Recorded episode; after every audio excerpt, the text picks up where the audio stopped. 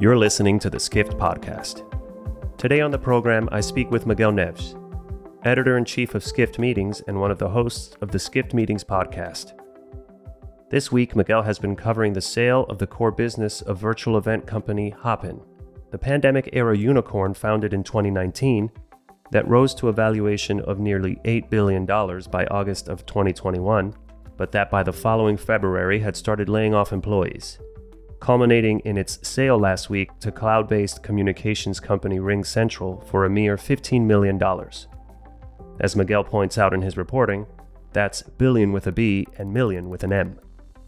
In our conversation, Miguel details the rise and decline of Hopin, how the established players in events never really had incentive to pursue virtual events outside of pandemic era lockdowns, and the implications of the Hopin fire sale to the broader events industry. Check out Skift Meetings to find Miguel's reporting, along with the latest guidance and inspiration for business event professionals at meetings.skift.com. Enjoy the conversation.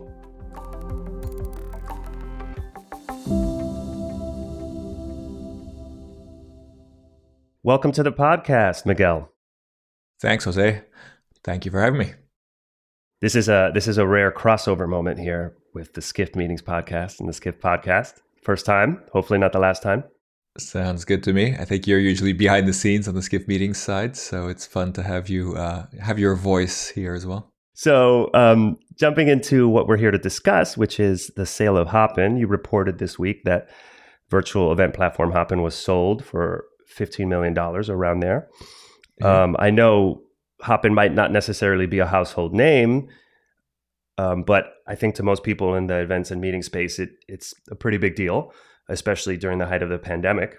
Um, personally, as a video producer, virtual events and live streams were the only thing happening uh, at the beginning of the pandemic during those first 18 months or so. And so I was very early into into Hopin and um, saw them emerge as the leader. Can you talk a little bit about the Hopin story before we jump into the sale? Sure, it's uh, it's kind of a, a very uh, pandemic focused story. So they started in 2019. The founder, Johnny Boufarhat, he uh, um, started literally in his bedroom. I think he had uh, some sort of medical condition that prevented him from traveling to an event. And he kind of uh, realized that there was this great potential of doing kind of events online, virtual events as, as we know them now. And so it started in 2019 he got some early funding in sort of like the end of 2019 and, and got some momentum going. He was based in London. And then, kind of when the pandemic hit, uh, kind of February, it was just sort of building some momentum. And I think the timing was just, you know, amazingly perfect. It just, um, credit to him. I think the p- platform was pretty solid compared to everything that was out there. And if you think, we've come a long way in terms of virtual events and even kind of webinar platforms are now much more capable. But before this, you had sort of Zoom meetings, which were you know decent. Um, you know, you had Skype, you had things like that, and then you had some like incumbent technologies like Digitel and Intrado, which were like super clunky. They were kind of like Windows 95 meets video conferencing. You know, they're pretty pretty basic. And when suddenly everybody wanted to do these virtual events, online things, there was there was a very few options for something that kind of felt good, looked good. Um, I think this idea of having multiple sessions happening at the same time and people having some sort of like lobby, virtual lobby area to kind of float around and explore an event, that was something that wasn't really that common. And Hopin yeah. took a really pragmatic approach. They didn't do any of this sort of 3D lobbies or anything like that. They just had a sort of like, here are the sessions that are going on right now. Click on whichever one you want to go, and and it worked, right? And and so I think they went through this crazy growth period where you know thousands of people were sort of you know knocking at their door and wanting to host events and there's a lot of stories out there of the the founder kind of he was also a developer and kind of creating features as people were asking for them and yeah. you know kind of moving pretty fast and so then Hopin went through this crazy growth period. They raised a number of rounds of funding. I think something like 50 million the first round then 125 million. And they had two rounds that were 400 and 450 million. I mean, any of those are the largest rounds ever raised for virtual event platforms. I think the next biggest one is something like 150 million. So wow. we're talking like three times the size of anything that's ever been done before. And so Hopin became this kind of like darling of virtual events, um, and and all these VC, all this money was kind of getting poured into, and so they had this crazy rise in 2020, all the way until sort of the kind of the last quarter of 21. Um, I right. think we had, you know, in 21, if you remember back, there was sort of um, COVID kind of eased off a little bit and there was this hope kind of getting back together. And then there's that kind of omicron phase where everybody kind of shut down again. And then by the sort of the end of 21 it's sort of with the vaccines and everything it started to become pretty obvious that we'd eventually kind of get back together again. And yeah. i think that's sort of the peak. August 21 they had that last round of funding and at that point they were uh, valued at 7.7 billion dollars my you know, goodness. A huge amount. And I think for just for comparison's sake, I think they had about 1,200 people on staff at that point. Cvent, which is by far the largest event technology company out there, um, they have about 5,000 staff. Hmm. So while you know they grew really fast and it was a crazy story, and they were valued at about five million when they did a SPAC eventually to do an IPO. So it was kind of like, at least at that point, looking back, it was already pretty obvious that Hopin was probably overvalued. Right. And there was a lot of money being thrown at it, not with a lot of kind of due diligence and figuring out if this would work. Um, but it was a yeah. big belief. You know, that was the peak. Um, it was a massive company, and you know. Uh, full disclosure, they were a client of Skift meetings, and we did some activations for them at IMEX America, one of the big mm-hmm. industry trade shows in 2021 and they were you know they were spending a lot of money they were they were investing heavily they hired a lot of kind of high level people including uh, julius solaris who was the founder mm. of eventmb who beca- which became skift meetings in uh, may of last year so a lot of well, money. that's yeah, that's actually um, thank you, thank you for that, Miguel. That's that's quite a ride. Uh, that's that's a great segue as well into a clip that I have prepared actually of, of Julius, who is still in the role that you have now as editor in chief of then of NMB, currently Skift Meetings. He interviewed Johnny in the fall of 2020, so this would would have been uh, towards the beginning of their of their rise. And I just want to play a clip of him speaking about his outlook, um, which obviously ended up diverging a little bit from reality. Here it is the event industry is a gigantic industry, uh, uh, huge. Uh, one of the, you know, it's it's something that um, you know it's very difficult. I mean, if we talked about each area, I mean, concerts is a gigantic part of the industry. Uh, conferences, field marketing, each of them have large markets and big TAMs uh, associated with them, and each of them I think are going to separate into different things. I don't think that it's uh, you know a, a lot of these experiential events. So I know you know, maybe I shouldn't go into concerts and the entertainment of events, but most entertainment events, I believe, will return back to in person. Uh, they may have a hybrid component, but a lot of the stuff where really the experience that you have, whether it's a 300 person, uh, you know, yoga event where you're all supposed to do yoga together, I don't think that they're going to stay online. However, uh, a lot of the business events, a lot of the trade shows, a lot of, a lot of the events that were taken up by companies that host events but it's not necessarily their business. And what I mean by this is, for example, Money 2020 is the business running that event uh, is a, an events business. They are purely uh, an events business. And so their revenue is driven uh, from events.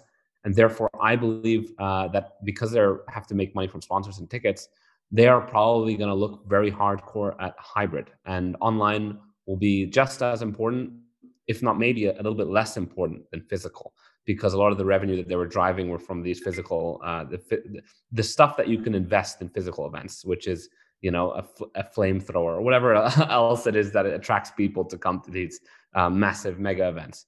Uh, however, the majority of events uh, that are uh, run by companies that are or, or or organizations or communities where events are part of their company however it's not not their main revenue driver it's actually a source of community engagement or uh, marketing or whatever else, I believe those are going to be online first and they're going to stay online first because the organizer gets more value. If you think about a company, uh, for example, let's look at uh, Slack as a good example of this, or even let's look at a pharmaceutical company.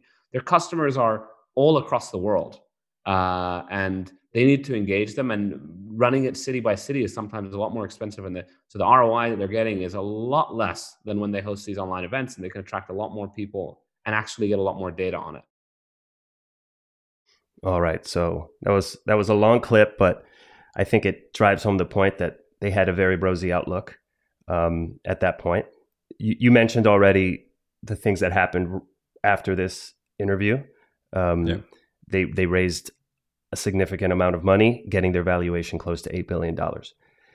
Now, the things that Johnny's saying are they're they're rational. They make sense. It's a, it's an outlook I think that a lot of people had. Clearly, that's not what happened. Mm-hmm. What do you think it was? Do you think it's just uh, an underestimation of the you know revenge uh, uh, attendance? I guess if if we want to compare it to revenge spending, people just really wanted to get in person following two or three years of not seeing anyone. Is that essentially what it was, or can you talk a little bit about why the outlook ended up being incorrect? It's super interesting because hearing Johnny uh, talk about this, I don't disagree with him, right? I think in essence he what is what he says makes a lot of sense. But I think there's two elements that probably weren't factored into this equation enough. Which mm-hmm. one is the, the kind of human nature of meeting face to face, of sharing a, an in person experience. Uh, and I think that is something that we agree that online events in terms of kind of pure knowledge transmission. You know when you're kind of looking at somebody on a stage it doesn't really matter if you're in a room or if you're watching video. But the thing is in-person events there's a lot of the magic of it is seeing your friends seeing your colleagues. It's sharing a, a coffee sharing a drink having those conversations that you don't have online that require that in person, you know, those kind of discrete conversations. Those are really important and those kind of are part of that uh, in person experience. And I think ultimately, you know, when we had to be online, we made it work and, you know, it worked to some extent. I think the networking part has always been a bit of a challenge. I've made great connections on LinkedIn and on virtual events, but once I meet people face to face, I think there's a sort of a different level or there's a different type of interaction. And I think he probably uh, didn't understand that power and kind of you know kind of thought that it could easily be replicated online. So so once we kind of can meet face to face, I think there's that um, that desire to do that. And there the part of it is revenge, but I think part of it is also that a lot of people enjoy going to events. Yeah. And, and sometimes it's not the event itself. It's just the fact that you know, as an employee of a company, when I get when I get paid or when my company pays for me to go to an event, I'm talking in general, you feel kind of special. It's like right. you're, you know, you're selected to be able to go to a conference or you go to an incentive thing or it's a bit of a perk. It's a bit of a perk. Doing a virtual meeting is is never really a perk. Doing an online event, you know, you do them if you're really interested in a topic and you want to understand sure. stuff. The you know there's no virtual champagne. There's no such thing as virtual champagne right? And so right. i think that is not to be underestimated. I think that there's definitely an element there that was underestimated.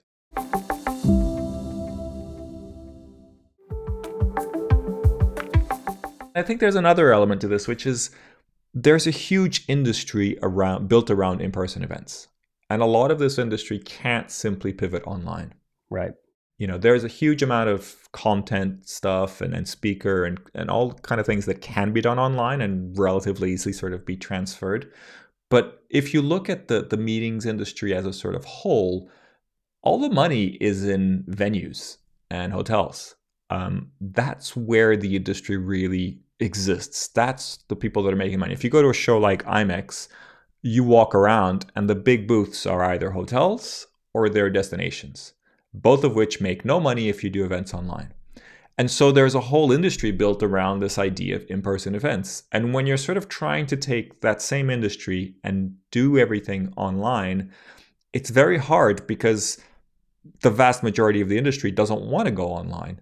They don't want to suddenly turn their events. And and most of these events, you know, he mentioned Money 2020, which is funny because that's an event that kind of has come back really strong and they're doing some really big events again and it's clear that people kind of want to join and celebrate and and they don't kind of want to be online. They, so all these companies that put on these events never really figured out how to make money from the online bit. You know they did have sponsorship. Yeah. they did have ticket fees some of them. A lot of them did it for free to kind of have as many people as they could online. But very few people really figured out a model that worked that was a that was a profitable model with online events And part of it is because, you know, when you pay for your registration for an event, there's a sort of implication that you're paying for some catering, that you're paying for the mm-hmm. experience, mm-hmm. the AV and all that stuff. And when you do it online, sure, there's costs involved, but they're very different. And so it's kind of harder to justify that cost. And because nobody kind of, or very few people figured out this online model, there wasn't really a sort of whole industry willing and kind of putting a lot of energy behind doing events online. And so when you were able to do events in person again, I think those two factors really kind of unfortunately are sort of killing off the virtual events industry. Don't get me wrong, the virtual events industry still exists, but those crazy 8 billion dollar valuations, they're not they're not valuations expecting this level of industry. I think right. by my by my calculations, the virtual kind of event industry is probably about double what it was pre-pandemic. But pre-pandemic, it was tiny, and now right. it's double of what it was of whatever that tiny bit was. Mm-hmm. Right. So these crazy valuations are not really, you know, these VCs are not in the mood for tiny. So they're kind of going, right. this isn't working. And they're sure. out, right? Just today, we we just published another article with uh, Verizon they, they they bought a company called Blue Jeans a while back, and they're basically sunsetting it. They're mm. basically mm. shutting it down. They're saying there's no business here. We're gonna get on with other stuff that we're doing. And and in your article, the um the one that discussed the Hopin sale, you, you also talk about how these platforms have been commodified. There's no, they're not diversified enough for one of them to have a huge value prop. Yeah, I mean, you can talk about, you know, features in the chat or how people look or what their profiles look, but they're all these like little details. They're not right. really revolutionary, right? Nobody's really done anything that different. You know, you were talking about networking, and I remember a feature. Uh, I'm not sure if they still have this in Hopin, but I remember a feature that they launched um, when I was in the thick of it, where that was essentially business card roulette, mm-hmm. where you could you could activate this feature, and then it, it would essentially it, it, was essentially chat roulette. It would throw you into a, a conversation with someone random at the event, and yeah. the idea is it's good, but in practice, it just didn't feel like bumping into someone at a cocktail uh, party afterwards. It just just didn't resonate. No, exactly. There's loads of uh, different platforms that have these kind of features that I think ultimately feel quite gimmicky. You know, in the right event, the right setup, it can work. It can have really interesting possibilities, but I don't know. There's something kind of really human about shaking hands and being mm-hmm. on a mm-hmm. trade show floor and being at a conference and kind of getting introduced to someone and it's hard to replicate that you know maybe in the future it will maybe it'll come back but i don't i don't see it right now now we are currently on streamyard uh, it's a virtual um, how would you call it it's a studio essentially right yeah virtual we're using, production studio thing. and we're using it to, re- to record and um, hopin actually acquired streamyard uh, during their their rise yeah. But StreamYard was not included in the sale. Can you talk a little bit about uh, more about how this deal is structured and, and what yeah, part of Hopin so is going to remain and what's going exactly. It's, it's kind of fascinating because I, am a big fan of StreamYard, also using it before, uh, since the start of the pandemic and before uh, Hopin acquired it. So Hopin acquired StreamYard for $250 million um, early on. I think it was sort of like February or something like that. Uh, they January had a real, they had a really terrible studio in native and in Hopin. So I, I, w- I remember being thrilled when they acquired StreamYard. Exactly. So the the technicalities of these this deals, not everything's been released, but what what we know is that Hopin itself as a company is going to continue, and it's going to keep Streamyard as well as another platform they have called Streamable, which they also acquired, and that's a sort of like corporate YouTube competitor where you host videos. Um, those two will continue there's also another product that it's just released called Superwave, which is a community platform. So these three will continue as sort of separate products under the Hopin company umbrella.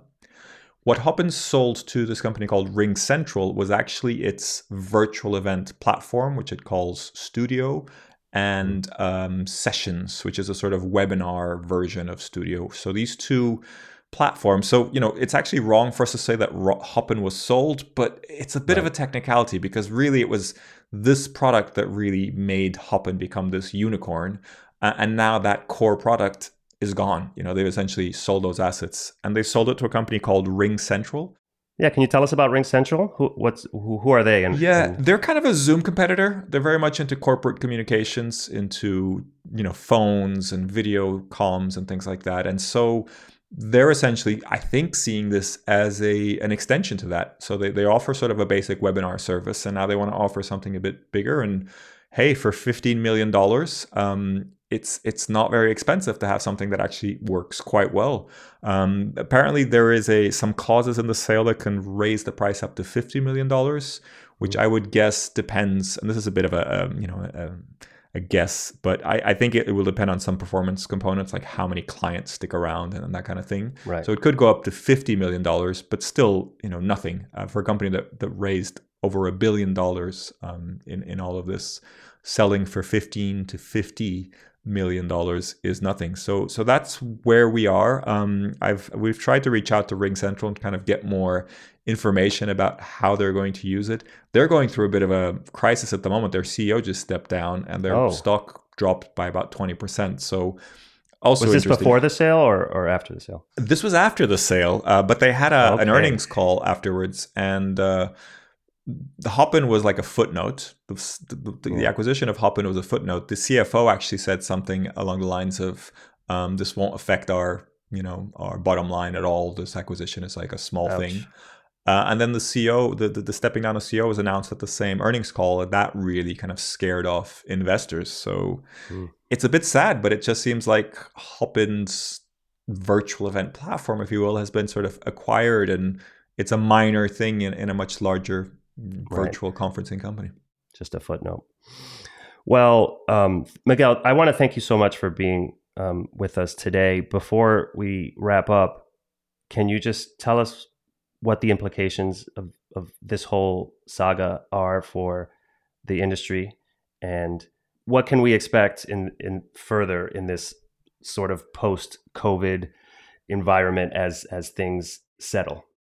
Yeah, it's a bit of a tricky one. Uh, unfortunately, I think in terms of money invested in virtual events, I don't think there's going to be any. I think it's a tough time right now for right. for uh, for companies looking for investors anyway. But it just feels like we've done the virtual event thing. It didn't work, and so I think investors are definitely moving on. Uh, I, I, do see a future for some virtual event activity, uh, and I think companies that are either also heavily involved in in-person events or part of a larger product that does other things. You have people like Notified and others that are sort of WebEx, for example, have their WebEx events platform, which was acquired. It used to be called Socio. I think those will make sense a little bit like what Ring Central wants to do, where you know they have a virtual you know video communication platform, and then they have a a sort of extension of that that then becomes the the virtual events platform. Uh, and I think you know people will still want to do online things. There's still there will still be streams. I just don't know if the vast majority of at least the B two B world where where I live want kind of multi-day, multi-session virtual events. Mm. I think that is a little bit of a we did this in person and we thought it was going to work online and it hasn't really done that well. I mean, I'm saying that, but we're running our own virtual event in next Wednesday, so there's still an element for that. But our virtual event is essentially a, a sort of extended webinar, right? We're not right. trying to do multi-session, multi-day we're not trying to keep people online long times. We're trying to be efficient. We're trying to offer people content and come in and out. And I think that still works. You know, Apple events and other big companies are doing big online events, some launches, some some even hybrid, like Canva did a really impressive event.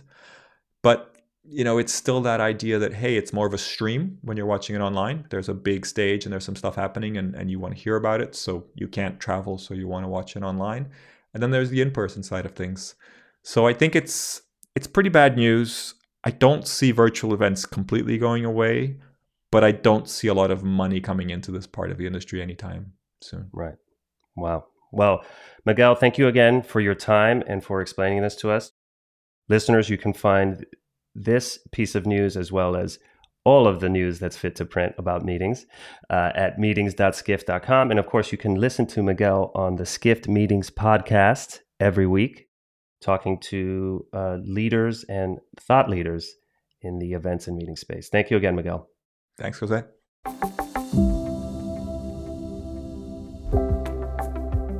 This has been the Skift Podcast. Thank you for listening.